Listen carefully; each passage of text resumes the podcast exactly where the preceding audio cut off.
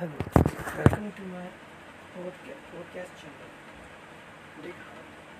Today, I just I was just seeing a kid and his father.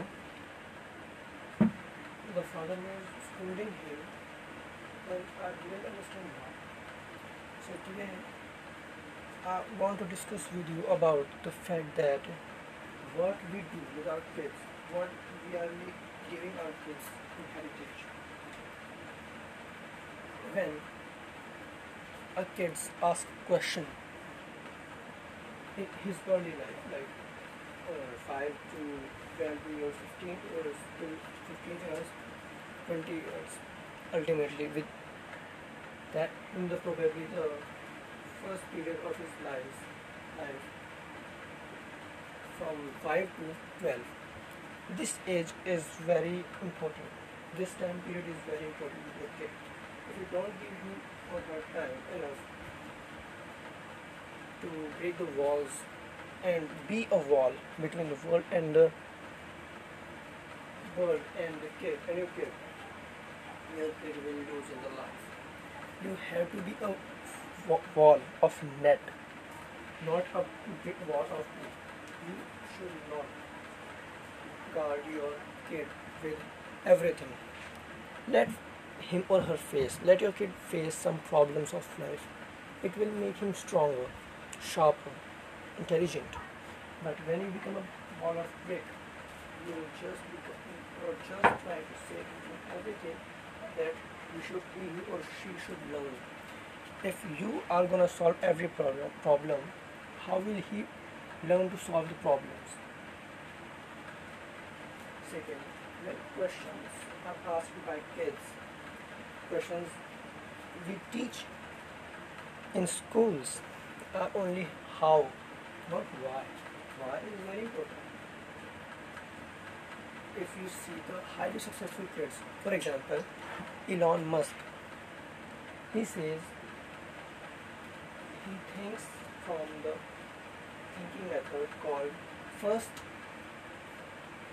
principle. First principle means when you see a problem, you don't neglect that and break it down into that uh, until that period it becomes the facts which are undeniable the true facts of the things. For example if you see a battery with 5 rupees you think it's very very expensive I know for all of us it's not but for example it's 5 rupees and you think it's so much expensive. So how can you make it cheaper? The you can think by two types. Like the most people think analogy. Analogy means you just say it's expensive because it is expensive and we can't do anything. But in the way of thinking like Elon Musk you have to ask why it is expensive and how I can make it cheaper. Like batteries are made up of lead aluminium carbon. You can buy these things from the market and it's so cheap than the mar- batteries you buy from the companies. You can combine them and make a bat- battery it will reduce the expenses and we will ultimately lead to a cheaper product. These difference of thinking methods in both of people are people who think from analogy are poor or middle class. And they are not successful but with the first principle people who ask questions on everything they become highly successful like Elon Musk. If you don't know about Elon Musk he's the founder of PayPal SpaceX Tesla and a lot of other companies. He's a billionaire. He's a self-made billionaire. Okay. From the uh, back to the topic. When your kids ask questions you think it's silly questions and you can't answer them take the help of google books. It will not ultimately lead kid to become more smarter intelligent and more connected with your with their parents but it also help you to parents to get smarter intelligent and more connected with their kids. If you are not connected with the kids kids will ultimately find their connections with those who can lead them into many bad things in which they should not be. So if you think your kid has problems help them ask them what's your problem? What's your dreams?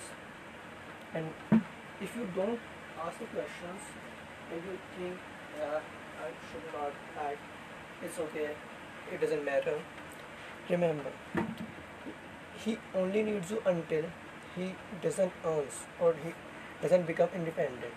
When if he become independent they will not find they will not find find it comfortable to live with you. But when you are we ask a question, they will communicate and they do the same in the way you will do now. If you want to have an tree of uh, apple, you should plant a seed of apple, not for pineapple.